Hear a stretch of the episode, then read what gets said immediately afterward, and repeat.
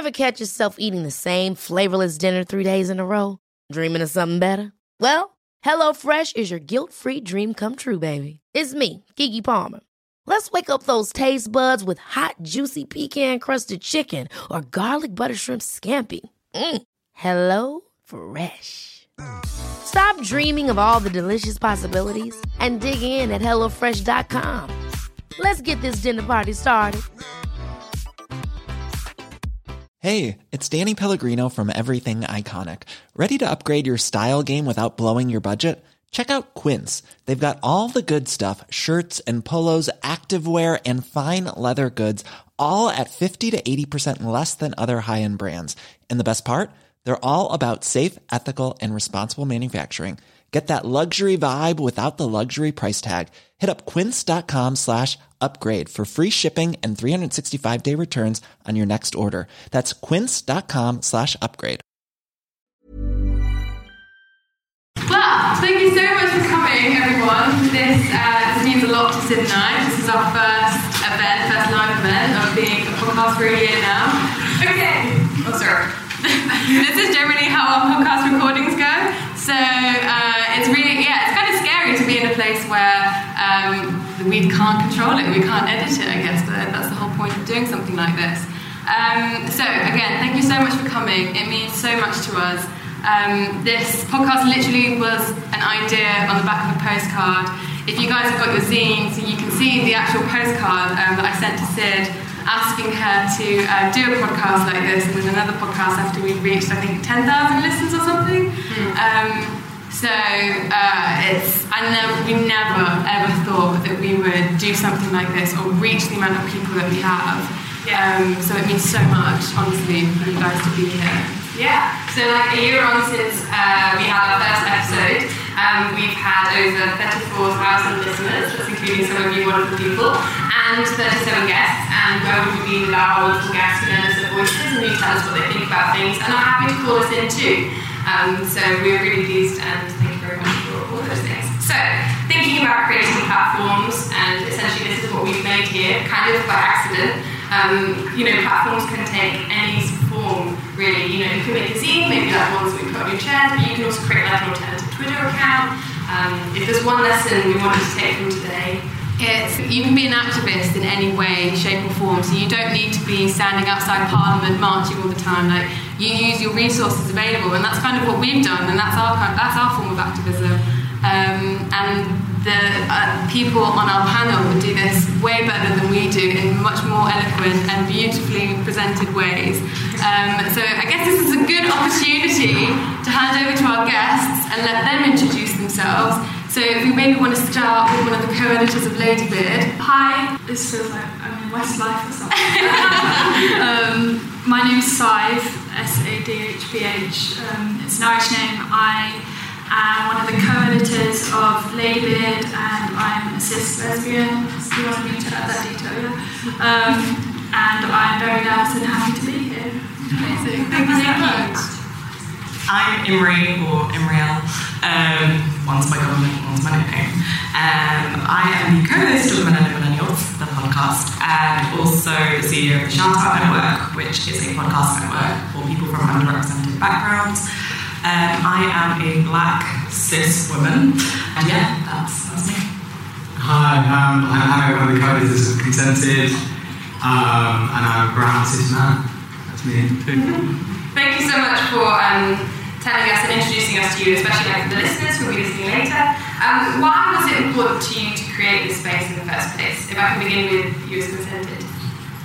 Um, well, I think like me and um, my friend Mike set up, and initially we just found um, the media like ranged from like the far right with like the Sun to like the centre right, which would be like the Guardian, and there was just like so little space for like any critical articles, particularly about race or things that grounded colonialism. And I think today was a really good example of this with uh, Diane Abbott um, saying that Britain invented racism, which arguably is true if you um, look at like the history of Enlightenment and colonialism, and which is like absolutely smashed in the press. And all mainstream journalists, particularly Toby Young, went on a Twitter tirade about like what racism is um, in 10, 10 useful tweets from Toby Young, which means I really felt vindicated in making that consensus after that in particular. And so with Melanin Millennial, it was kind of an offshoot of FA, the founder of the Shout Out Network, wanting to create a podcast network. Um, I didn't know what a podcast was. I had no intentions of ever being on one. Um, but because we had such a hard time finding people in our demographic, and by demographic I mean like young black millennials, um, one, knowing what a podcast was, and two, understanding why it was important to do it, we said, I said, oh, I'll ask Satya, who's my co-host in Millennials, does she want to start one just to kind of give people a feel for what a podcast is and what we wanted it to look like? Um, and we actually didn't anticipate that it would be kind of the juggernaut that it is today. Um, so it was very much um, here's what we wanted and here's what we feel like we're lacking as black British women.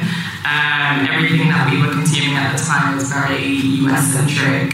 Um, it was focused on US politics, Black Lives Matter was active at the time. And I just remember feeling like really affected mentally um, by everything that was happening. I was like, this is not my personal experience, this is not my day to day experience. It's not to say that these things aren't happening um, to a degree in the UK, but this is not my experience. And we kind of focus about focus on what's happening here. Um, so that's how Millennials of started. Um, and kind of inspired the rest of the kind of podcasters on the network to get on board? Uh, so with Ladybeard, um, kind of similar to Consented, but from a feminist angle, we um, actually had the idea originally in 2012, but then like we had degrees to do, so we couldn't do it for a while. Um, we wanted to um, reflect back on what mainstream women's so-called media was giving us and reapproach the topics that they kind of hit again and again and again but only did in very like similar ways that represented very few experiences so we do themed issues um, that take very very broad topics and then um, try and have as many voices and experiences talking about the ways that they interact with those topics um, and actually remove ourselves as much as possible from the editorial voice because as uh, an editorial team of three white women, we actually dominate the conversation in mainstream women's media. So we don't write anything, we commission out. And uh, so what? So I guess kind of go back to the question what I've actually forgotten as I said that. Um, but there, there are themes that are hammered again and again and again, but they're not approached in interesting or nuanced or ways that reflect lived experience. And we wanted to create something that did that um, in a celebratory way. Right, and that's super interesting. Um, you kind of touched on two points there, which I think resonate quite a lot with Sid and I, in that you had this idea quite a while before actually starting it, um, which is something that Sid and I, this was like brewing in, I mean, you can see in the zine, it was in like October 2015, and it was May, it was before May until we started, released our first episode. Um, but also how that you make sure that you're not at the centre of the conversation, and that's something that Sid and I really try hard to do, um, is make sure that, like you said, that we actually dominate what the media is for, for women. Um, and so it's uh, it's really interesting, and that's, and that's what drew us to Ladybeard. It's a fantastic magazine, and I think um, your strapline is that you take the format of a glossy magazine and revolutionise the content, and they absolutely do. Um, so how do you guys work with people because Sid and I, we're, we're, friends, friends first, and that has been an experience in itself. And I, I, mean, can we say business partners or like entrepreneurs? I'm not sure, but um, we, we started something together, and, that, and that's been interesting working together and finding ways to do that. How do you guys do it? I guess we can start with Emil.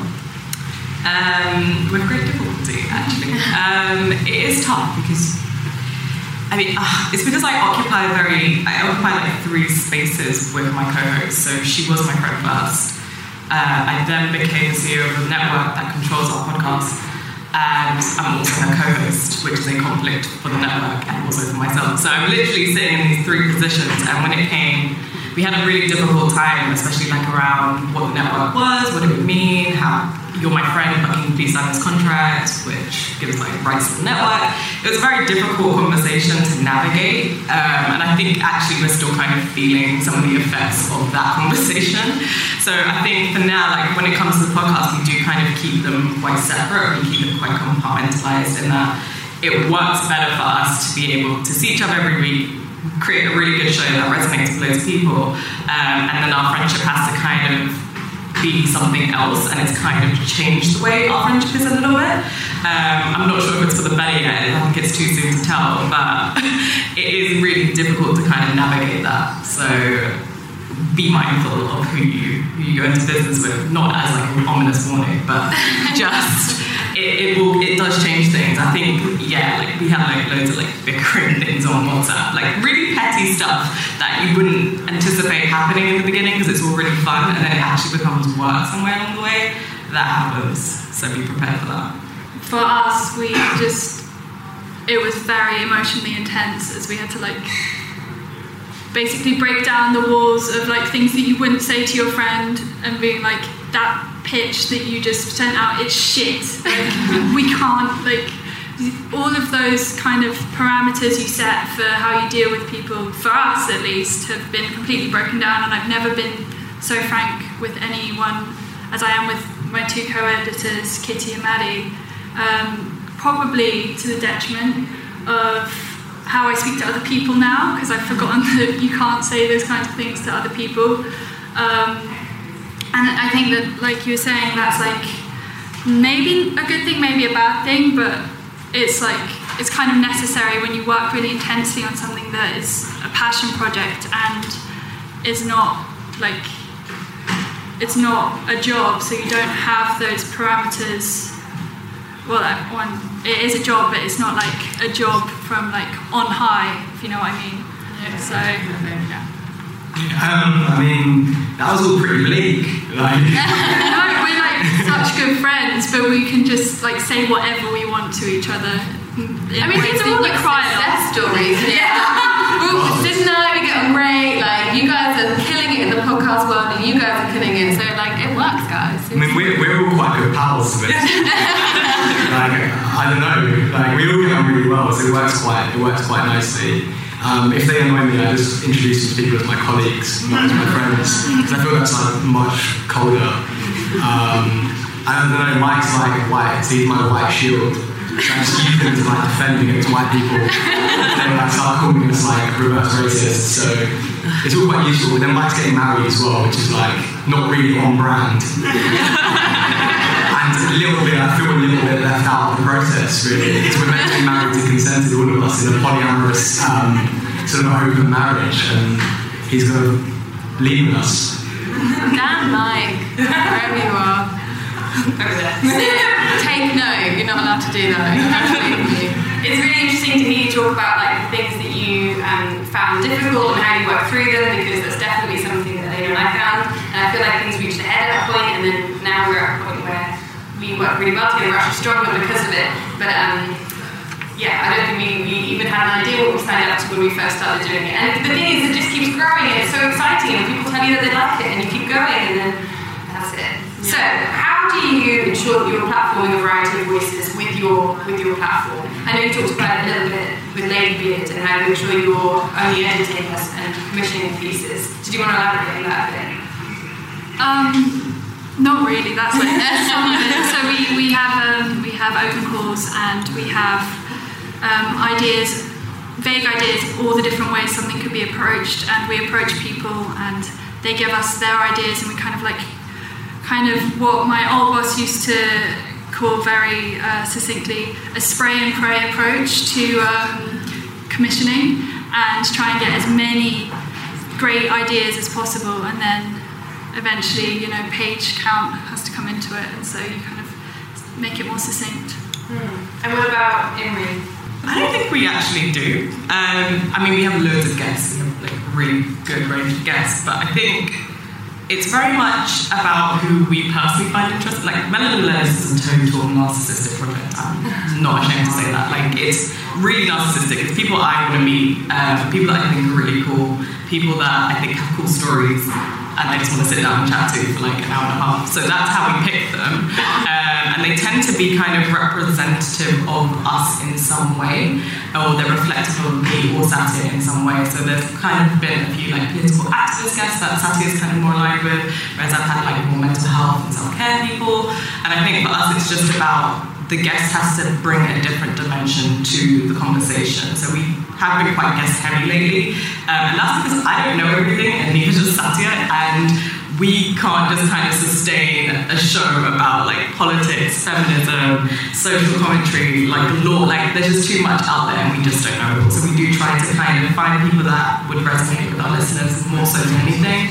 Fantastic. And how about Um, yeah, it's something we think about and talk about all the time. And I think similarly, like there's only four of us and we're quite limited in what we can do and in what we in how we see the world. So I guess we try and like talk to as many people as we can who are around us and sort of see what they're thinking and try our best to make events as like um, representative as possible, like platforming different types of ideas and also likewise like if we think someone's really interesting then we'll just sort of put them on a panel and listen to them and it's quite nice to do.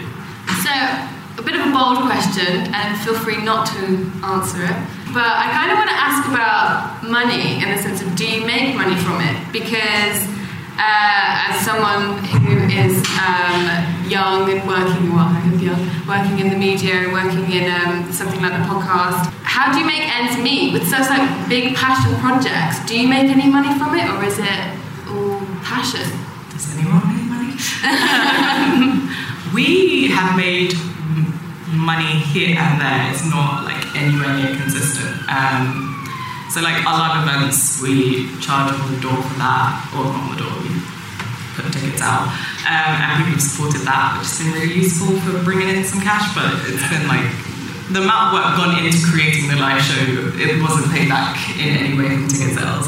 Um, and on the network side of things, um, we do try to kind of reach out and be proactive with sponsors who are trying to reach our audience. So we have worked with like Ebury Publishing um, and BBC um, and like those kinds of brands, which are really nice introductory brands for us to work with. So um, it kind of brings in some money, but for the most part, I think events have been the most successful for us. So like the Shout Life Festival that's coming up this summer, that is basically our Kickstarter for building out a studio. Right now, the studio is built into my living room, and I need people to get out of my house.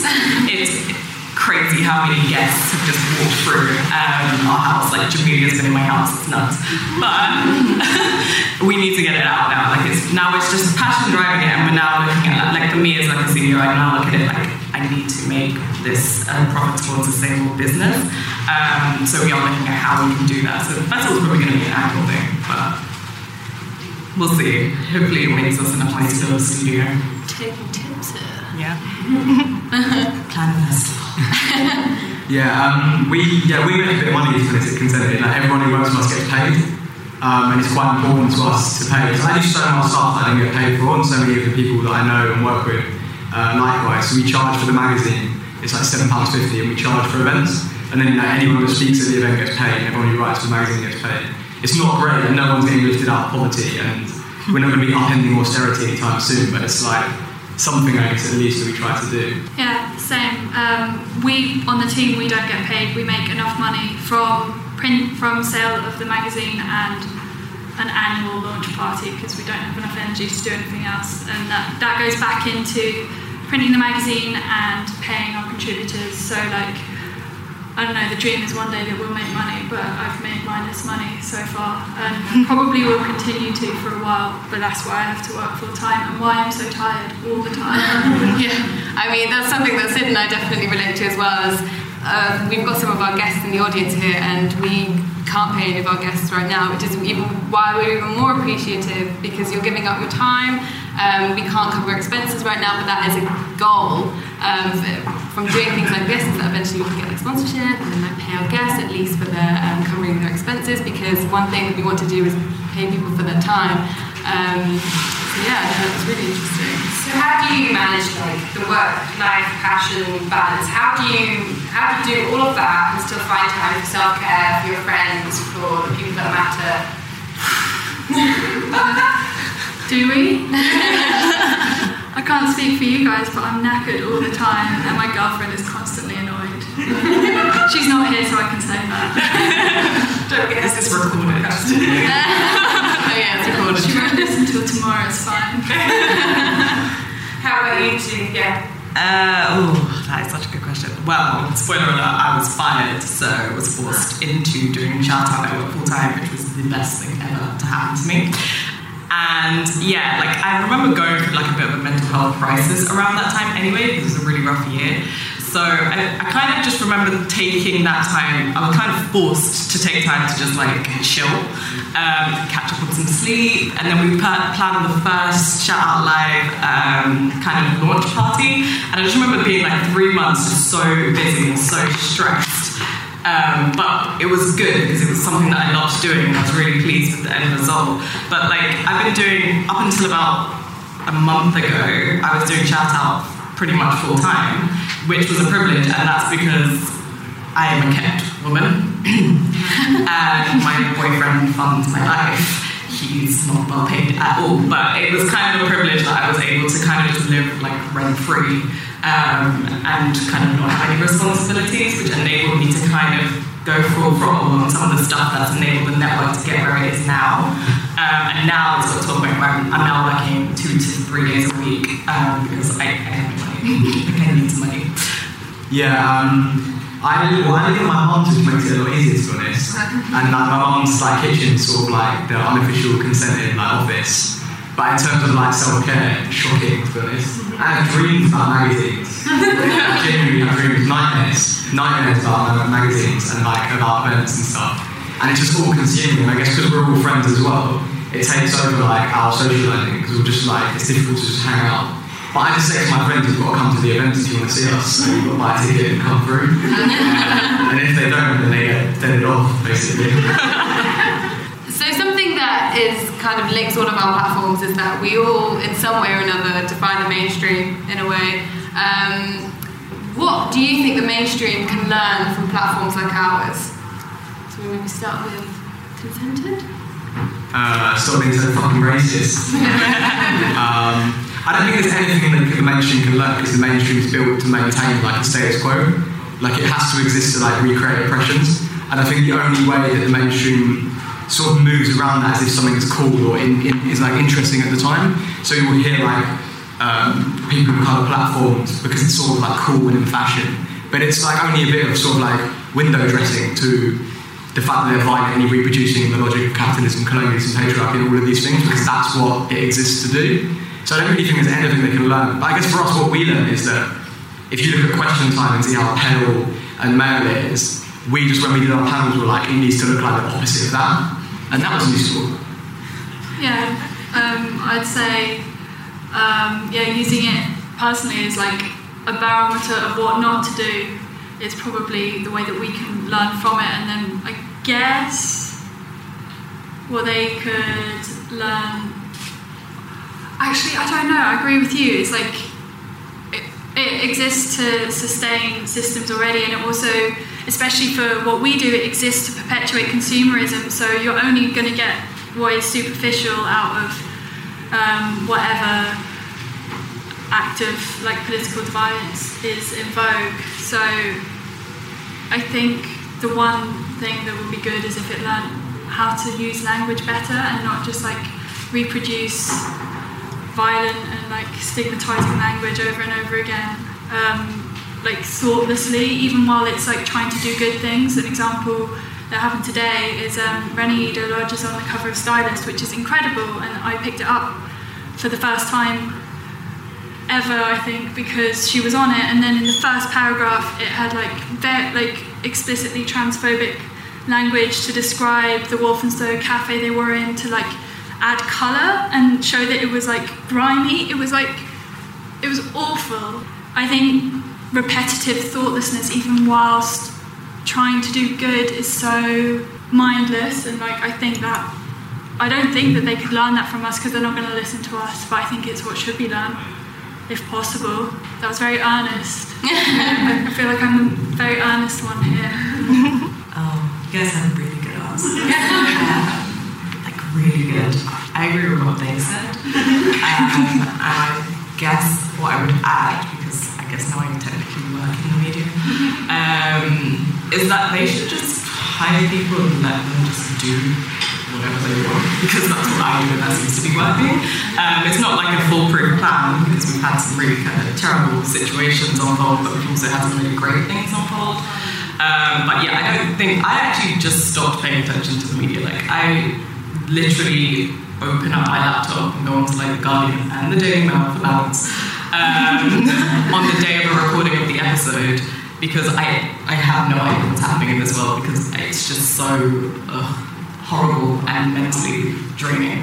So I guess what they can learn to do is kind of report on the positive sides of being like an ethnic minority or um, other genders. Like it could just be a little bit more balanced, but it's probably not going to be. And I'm not that hopeful. So eh, stick with the fringe platforms. They're doing great. All three of your platforms have um, given quite a lot of space to talk about mental health. So you both um, had like an, an issue of a magazine dedicated to it, and you've also had quite a few guests. The mainstream doesn't really talk about mental health well or very productively unless it's convenient, I suppose.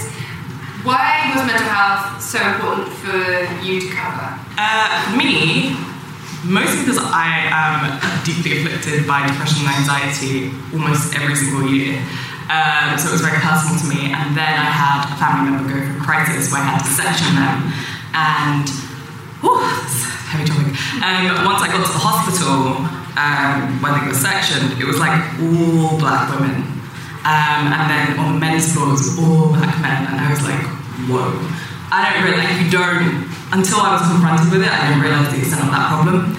And when it hits you, it's like one of those things where uh, you don't realize like how deeply troubling that is. And when you start to kind of dig around and see the kind of care that people receive, specifically as ethnic minorities in the system, it's so shocking, so appalling that I was like, there's no way I can't not talk about it as someone that's affected and also could equally be in crisis at a later stage in my life because you don't know what's going to happen. So it was very important for me to definitely kind of lend a voice to people. And I've had like, the last time I was at General Assembly, someone said like, you know that episode of Mental Health did save my life um, and it saved a friend's life. And I was like, whoa.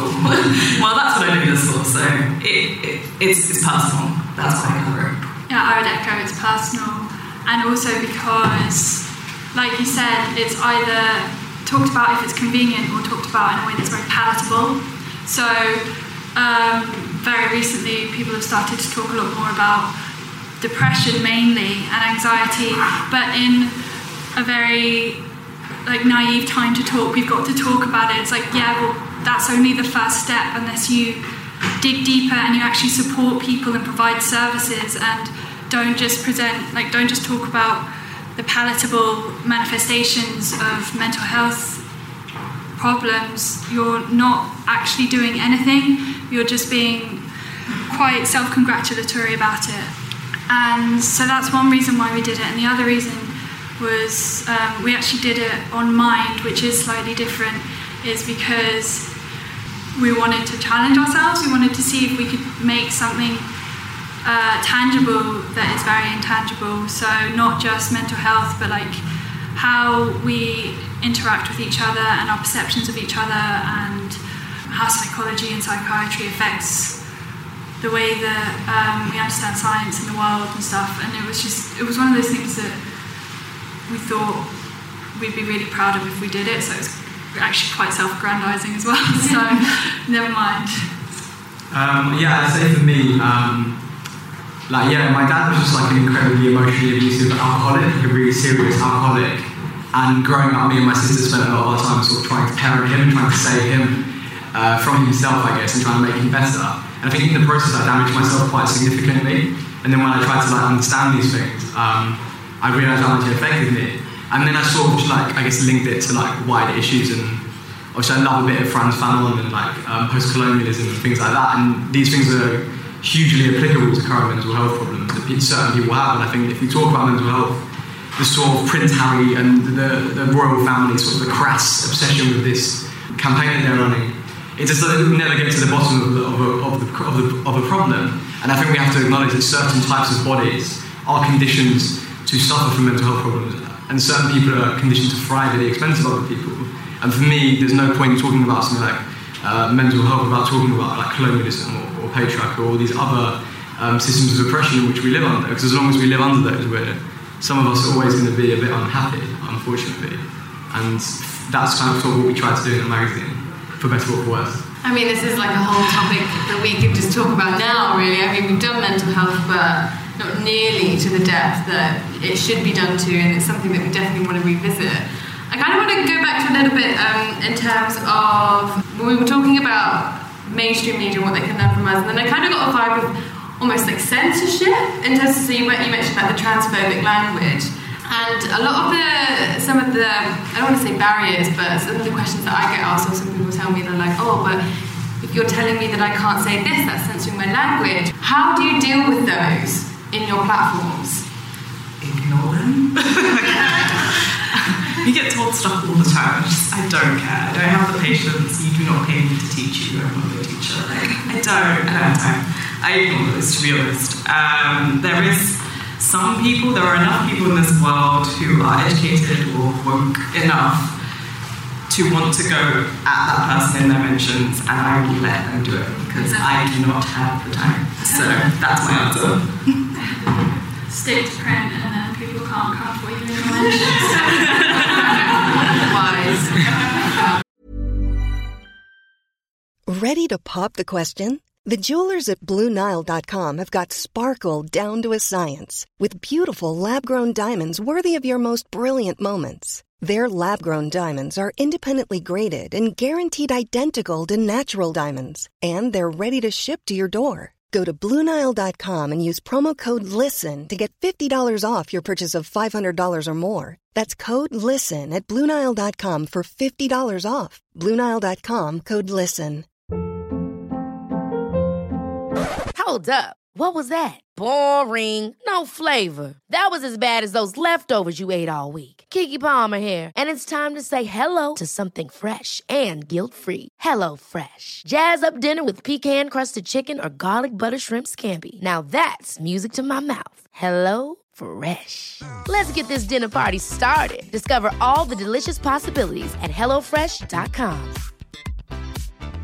Quality sleep is essential. That's why the Sleep Number Smart Bed is designed for your ever evolving sleep needs. Need a bed that's firmer or softer on either side? Helps you sleep at a comfortable temperature? Sleep Number Smart Beds let you individualize your comfort so you sleep better together. JD Power ranks Sleep Number number 1 in customer satisfaction with mattresses purchased in-store. And now, save 50% on the Sleep Number limited edition Smart Bed for a limited time. For JD Power 2023 award information, visit jdpower.com/awards. Only at a Sleep Number store or sleepnumber.com.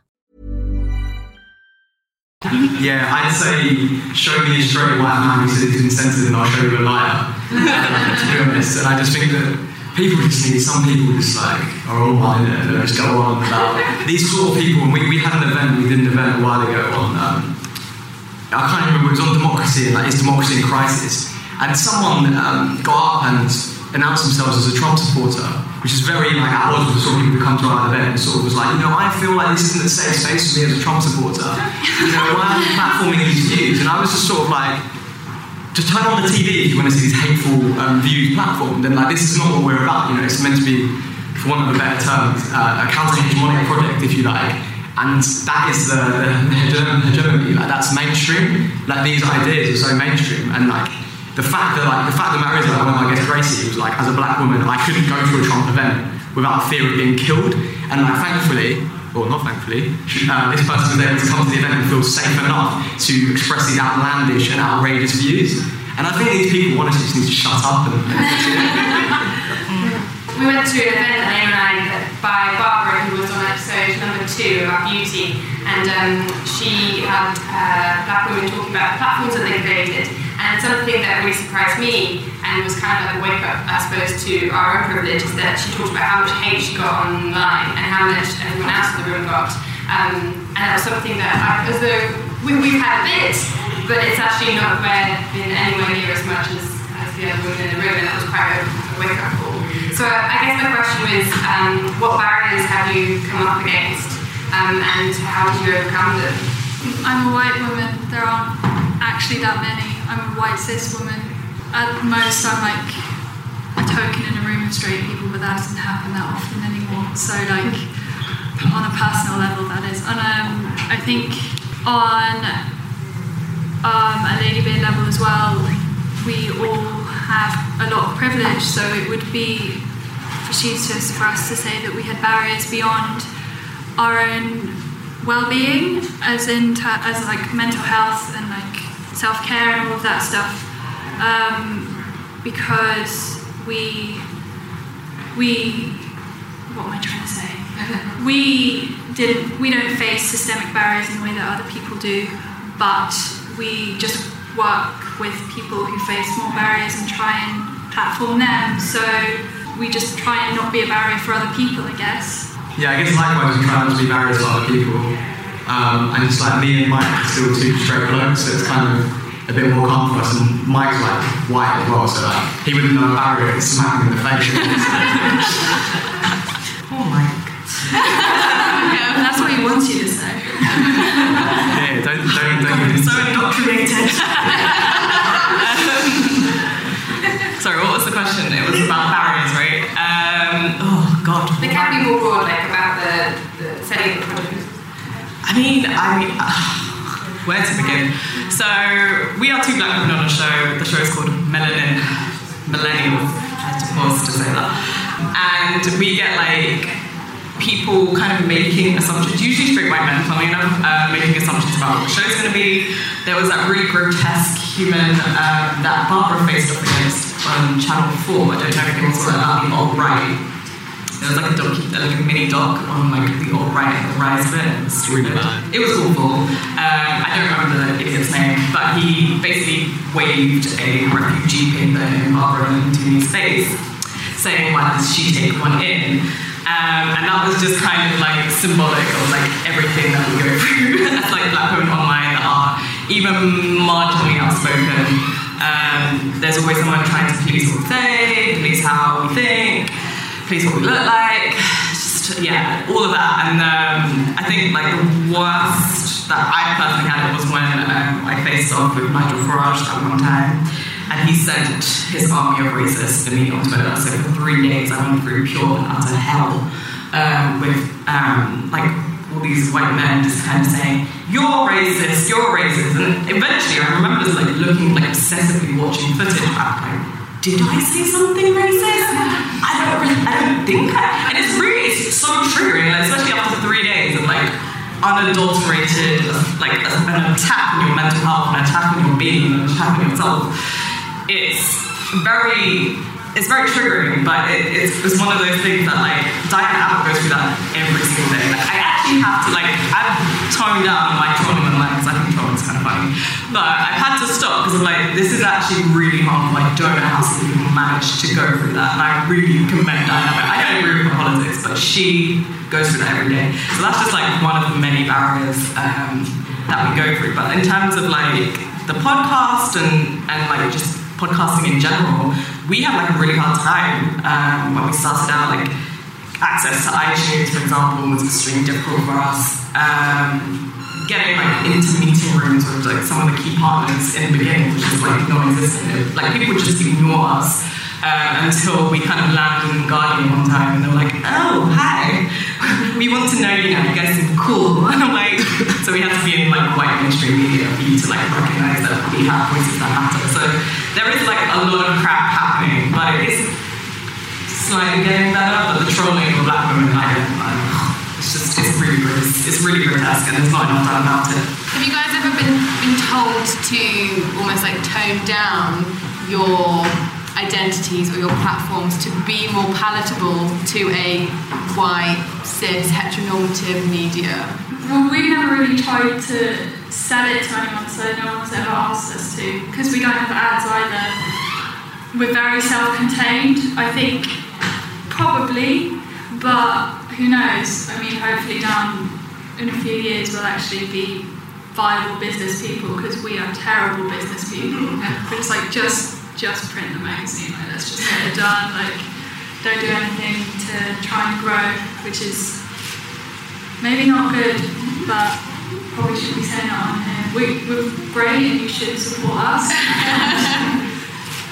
Uh, you all talked about some of the things that have been tricky, whether it's like working with like uh, co-editors or co-creators, or um, the backlash you can face online, and uh, managing self-care and time and money and all of this stuff. I want to know what makes it worth it. I want to know why you keep doing it and what makes it worth it.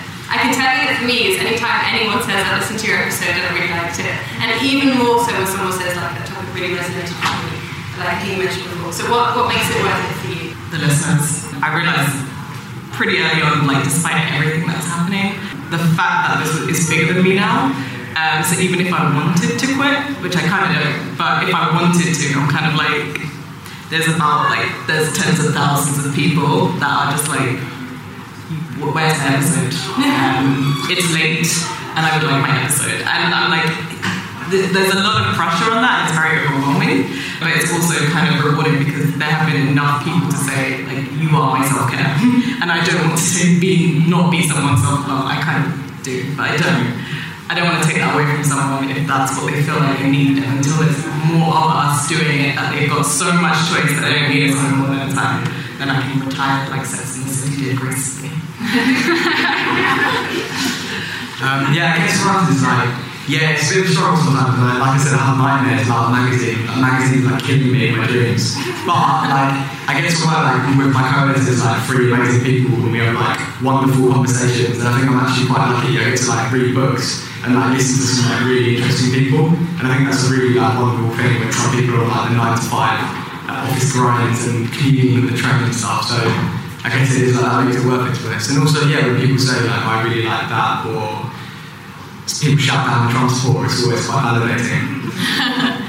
I kind of want to talk about a little bit about activism, I guess. Um, so activism, we kind of talked about it a little bit earlier, in that it's kind of painted as this act that you have to be marching somewhere, you have to be on hunger strike somewhere.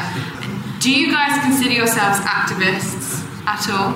I'm not sure if it's like a moniker you can give yourself. I just think sometimes it's a bit like, I don't know, it's of great hear people like, you know, I am an activist, like I am a revolutionary or something like that. Is it something you can, is it a title you can give yourself? I don't know, but what does it mean, I guess? If you're actively doing something, you are an activist, I guess, by very nature. I wouldn't say that we bill ourselves as activists, but I guess we try to support groups that do do that. So we're doing an event on June 15th, little plug, everyone, June 15th, uh, June, June 15th, um, called Is a State as Well as Possible, which is like a fundraiser for the Home Gay Anti-Race Network, which I guess they are like legitimately activists. Um, so we'll raise funds for them, and I guess that's how we would try to support groups like that. What about being your own platform, being an activist?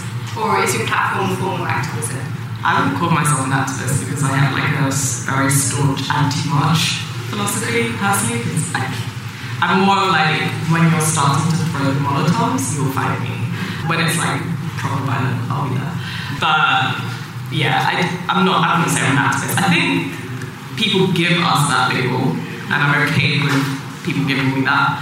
And I'm okay with people giving the podcast that as well. So people want to say millennial learning is a form of activism, that's fine. They want to say self-care, that's fine. They want to say trash, that's also fine. Anything is fine. But um, me, myself, no, I'm not an activist, but I am acutely aware of what's going on. I'm very actively doing something. So, yeah. I think. Oh, that was real slow, wasn't it? I think it would be unfair for us to call ourselves activists because, for me, as more personally, I think it's when you're doing something that has a concrete goal and you actively take things down and you can see change happening. And whilst I think what we all do is very important in like world of media or whatever, you don't get those kind of concrete changes. And I think that there are activists who do actively, God, repetition of that word, man, who do do these things and you can see change and they're doing like incredible things who deserve way more praise than I think that Lady Beard does. Like Sisters Uncut is phenomenal and I think that's like peak activism. whereas I think what we do is, I mean, it's it's media which is like wonderful and powerful and like impacts how we see ourselves and each other, but it's not governmental change, you know. So Right. yes and no. But it, it, surely it starts from somewhere, and like as the, as the media, as a form of media, um, that change is going to start somewhere. Oh no, I totally, I do totally agree with that. I just think, as Sive, maybe not as Lady Beard, because I've spoken to the other girls. I think it's active, concrete change that affects lives in concrete ways. And maybe I'm, you know, shitting on what we do by saying that. Actually, we, we all have a role to play. I think I, I completely agree with you, and I also think sometimes even by doing something smaller as is like creating a space, and then you realise how many people need that space, like as a form of self-care, we're all contributing hopefully to something bigger. Um, I think you've had a lot from Elena and I asking questions, and I think it's time to open out to the audience and see if you guys have got any questions. So if you have a question, raise your hand and then shout it loudly, right? And then we'll repeat it so that it's in the microphones. Yeah. So if we're sat in the audience and we're like, oh my god, I've got a great idea, uh, but I don't know what to do about it, what would be your advice to people that will start a platform? If, if we're sort of sitting around here like, oh, I want to start something, what should be the first thing that we should do? do it. Buy a domain name or whatever you want to call it, or think of a name. That's always a good place to start. Then buy the domain name as soon as you know and all of them. That's. Yeah, just start it. I think Sati and I discussed it from February 2015. We started recording in late October of 2015, so there was a lot of conversation. In fairness, she was abroad for most of that, so it couldn't happen. But just do it and start small and recognize that maybe like the first iterations of your idea are going to be really shit. Um, so either toss them out or keep them for you know your own personal reasons. It will get better over time. Like, we're definitely much better at podcasting than we were like a year ago, and it also sounds a lot better than it did a year ago. Yeah, I would just like just message that friend that you were thinking about doing it with, and then be like, okay, we'll have coffee this Saturday, and then you set up a plan. And like we have a secret Lady Beard issue that we did in 2013 that is just in my mum's basement, and nobody can see it because it's shameful. But we did it, and now we can do it in a way that we actually let people read. So it's it's baby steps, but you know, eventually you start actually walking. Our episode number one on privilege, I was really embarrassed about it. Well, no, I love it as a topic, but as you listen back to it, having come uh, a year later in the podcasting and learning how to um, ask questions or how to edit or all of those things, I could have come a long way. But today, I met somebody in the audience and privilege is one of their favourite episodes. So even the little scrappy ones, I guess, the, the first ones, are sometimes love it. Did you have any tips for starting something? No, likewise, just give it a go. Yeah. I imagine that working on this is for all of you, working on sort of a passion project where you're not really obligated to show up or be there um, can get quite exhausting, and it can feel maybe easy to take a step back or, or just give up entirely, especially maybe in the beginning. Um, so I'm just wondering if you guys have had those moments before, and if so, like what, what kind of motivated you to just get over it and keep going? Well, I was deeply unemployed when we started doing it, and we all were, and like it was the only thing that felt like it was giving us structure.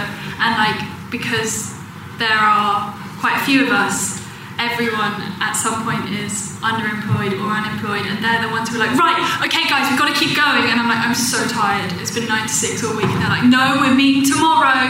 And so it just like you kind of like you push each other and then you get the good bits and they're so good. And like you experience the joy of actually making it. And you remember that for a bit but then you forget because it's like childbirth and you just do it again.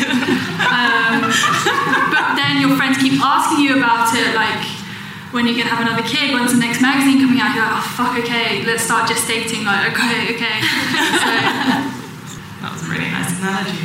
Um, do you know, I think it was a lot easier because I we were kind of responsible to the founder of the network in a way. So um, there was like like this third person, because even though we're friends and we're probably individually just a bit ridiculous, time wasty, um, the fact that he was like, so when is the next recording? We're recording this, we're recording once a week, um, and that schedule was there. And then there was kind of this accountability between the two of us. And then it, because it grew so fast, so quickly, like within months we were on like thousands of listeners, um, we were really kind of held to account by them, like a little bit. So it was like, yeah, technically we could have just like dropped out for a week or two. But then there was actually at least one person in our audience who was like, but the episode is late. Can I have it? Um, so we've been quite fortunate. So when we went on like a four week hiatus, we were getting like all of these tweets like, when are you coming back? When are you coming back? It's been three weeks. And I was like, I don't know, I'm going to come back when we come back. Like, it did not give a date. Um, but we definitely got questions. So there was like the people that support you asking you and holding you accountable. So that kept us going for sure. Um, yeah, for us, not a day goes by without crisis. But there's four of us, so we can just gas each other up and we'll just be like, yeah, it's fine, isn't it? And the other person will be like, yeah, it's fine. And then afterwards, we just think it's all fine. it sort of works quite well to be. And if not, because like, Mike is just like a white man walking, walking, talking uh, pillar of mediocrity and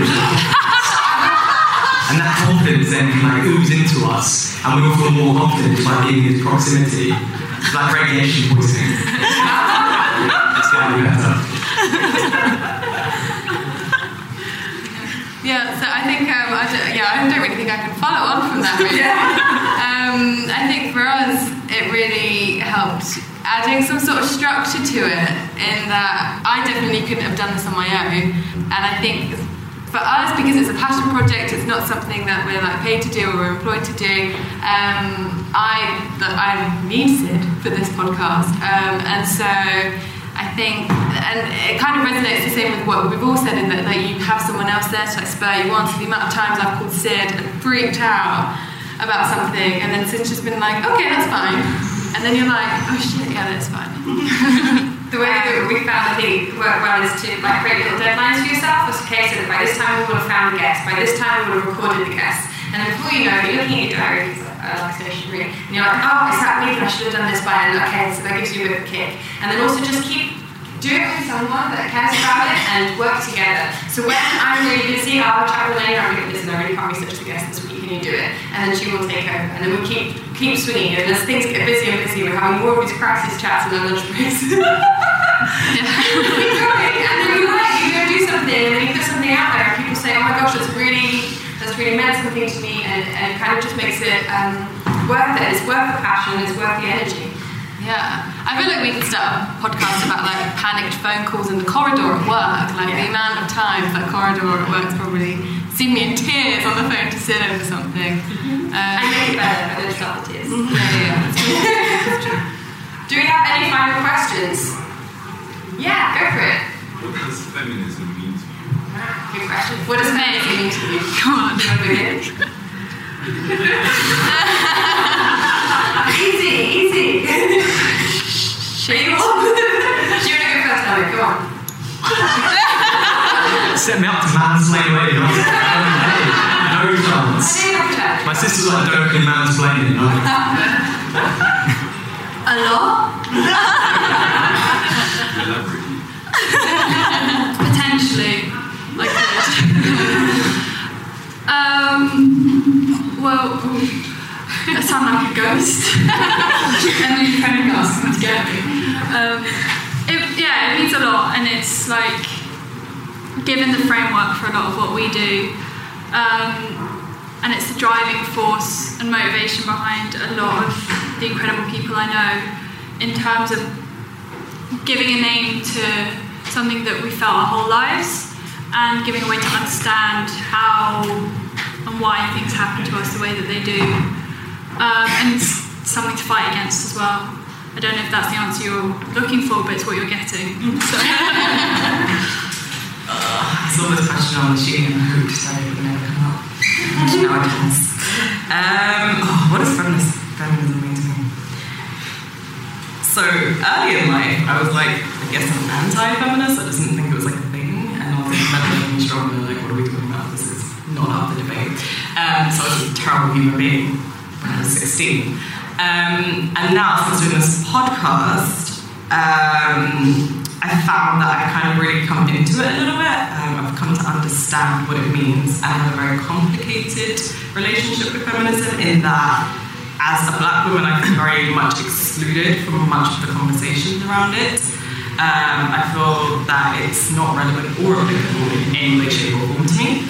Uh, and then on the other side, I have been able to form some really great friendships, uh, some really great personal and business relationships because of what feminism is and the kind of active movement that there is, especially around intersectionality, like cinema, um, just through like just our kind of common understanding and love of feminism. So, or patriarchy. um, so I guess it's it's it's very conflicted for me. Um, there is that kind of whole separate principle of womanism, which is kind of more applicable to black women that I kind of subscribe to a little bit, which is a lot more intersectional, understanding of the struggle. So it does mean a lot to me, but it is very complicated at the same time. Um, I think that like so the question that we got asked on the sheet was like, would you call yourself a feminist, right? And I would say that like, could a white person call themselves anti-racist? And I'd probably say no, because like I was born to be a misogynist, just because that's like the world in which we were brought up in. And I think that like it's always a bit disingenuous. Like Justin Trudeau was like, I'm a this is what feminist looks like. I remember the t-shirt that Nick Clegg wore one, and then implemented like really brutal austerity, which as part of a coalition government which obviously hurt women like disproportionately, hurt BAME people disproportionately. So I think that like, yeah, I just don't know like, like, I don't think it's a moniker you can give yourself again. And I think that like, it's something that we would always try to support. And Eleanor Natalie, who our co-editors, are like committed like feminists, and obviously we do our best to like listen to them, let them rule, let them rule, rule the roost, feminist takeover. The other thing that I would add that you reminded me of that T-shirt is that those T-shirts they were made in horrific uh, conditions in Bangladesh, which is where majority of our clothing comes from, and it's like such a succinct example of the way that consumerism and corporations have co-opted feminism. So, like feminism in the mainstream media is a superficial moniker that is Taylor Swift girl power, squad, goals oh my god, they're all friends in that Instagram post. I can't believe it. They're elevating each other. and that's it. Or it's like, it's like just bullshit. And um, it's not looking into what those structures actually mean on the ground level, not looking at how it, how misogyny and sexism affects working class women, affects black women, affects um, non-binary people, affects every manifestation of not a cis white straight man. And that is what it should be, it's not what it is on billboards. And I think that what's great about things like tonight, and I guess what we're trying to do is to not do that and try and kind of bring those two manifestations as close together as possible, whether or not we can succeed. I mean, it's, it's capitalism and consumerism. It's probably not, we can't take it down personally, but at least it's like, and I don't, don't buy those fucking t shirts. they are definitely made by kids. Like, don't do it. Don't wear it as a slogan, try and like, embody it. I think for, for me, and maybe also to extend later too, feminism um, has enabled me to ask questions. So about whose responsibility it is. So, for example, if I'm being catcalled in the street, is it actually my fault or is it actually the fault of the person who's saying that? It's like a really basic example. But it's also made me think about emotional labour and amount of emotional labour I might put into like the podcast or into like work with conversations and like actually um, made me think and ask a lot of questions of myself. And also, it's about trying to be intersectional and like it's not easy, it's, you know, looking at your own privilege and trying to um, to kind of like anticipate the questions that people might ask of you or might challenge you on, to try and pull other people in when you can, um, to make a mistake and then to apologize for it and to get back on it. Um, I mean, it, it, shouldn't be easy, right? But the, for me, feminism is the ongoing challenge of trying to figure out what I can do to make the best use of the resources that I have access to, um, and try to just be a better person. And I kind of like that ongoing that ongoing challenge. So feminism for me is the gateway for me to being even being able to think about other people's experiences and how we can support them, which I guess is links us back up to all of the, the platforms that we've created and how we've tried to do that. Oh God. I don't know how I can match that. Yeah, feminism. For me, it's definitely been a journey. So when I first, when, when we first started this podcast, I you can see in the in, in the postcard I sent Sid, I said that I wanted to start a podcast around feminism and specifically around women's issues. And I remember meeting up with Sid, and she was like, "Okay, I'm happy to do a podcast, but it has to be intersectional."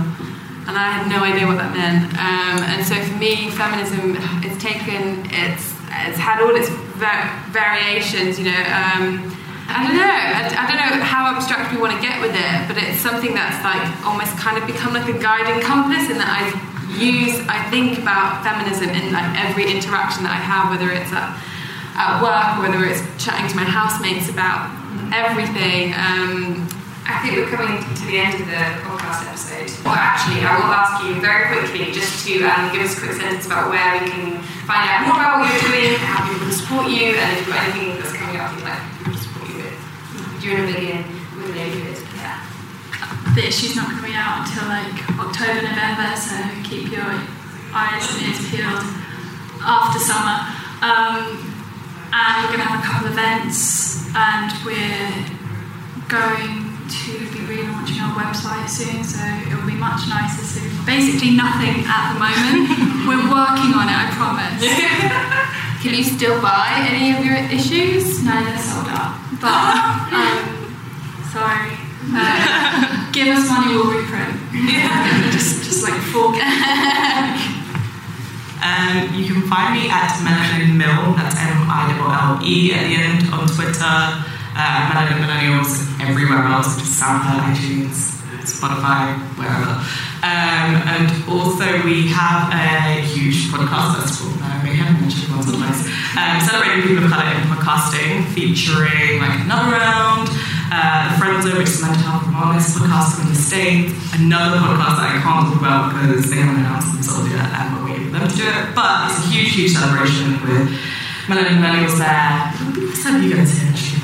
Um, we'll talk. But um, like a massive celebration of UK podcasting, American podcasting, and just the general black experience. So you can get, um, if you want to come along and that's going to help support and fund our studio, shout out Network Studios, um, you can get tickets at solifestival.com. Okay, we've got so many. Um, so June 15th again, we've got the, the fundraiser, the anti June 18th at Birkbeck University, we've got four workshops called Dissecting Sex, which my mum is coming to. It's about politics, not the practice. But I guess how the politics informs the practice. So who knows, mum could be for an interesting, interesting day. Um, and then July 9th, we've got our third magazine launch, which we're putting together at the moment. And 30th of July, we've got a day of decolonising partition. So yeah, white people come pay reparations of some kind, feel better about themselves, and pay for these events. And we've got magazines on us to remind magazines. Yeah, amazing. So that's pretty much. Yeah, thank you very much.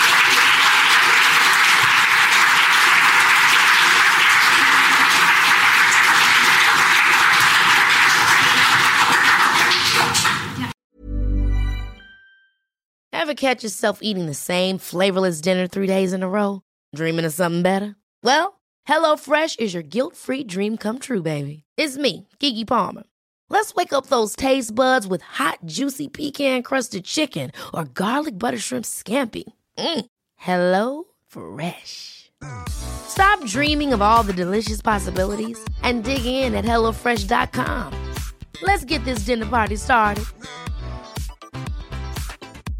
Need new glasses or want a fresh new style? Warby Parker has you covered. Glasses start at just 95 bucks, including anti-reflective, scratch-resistant prescription lenses that block 100% of UV rays.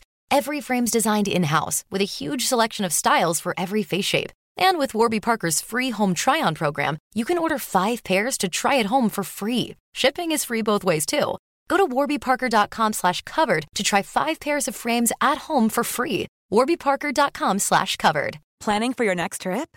Elevate your travel style with Quince. Quince has all the jet setting essentials you'll want for your next getaway, like European linen, premium luggage options, buttery soft Italian leather bags, and so much more. And is all priced at 50 to 80% less than similar brands. Plus, Quince only works with factories that use safe and ethical manufacturing practices. Pack your bags with high-quality essentials you'll be wearing for vacations to come with Quince. Go to quince.com/pack for free shipping and 365-day returns.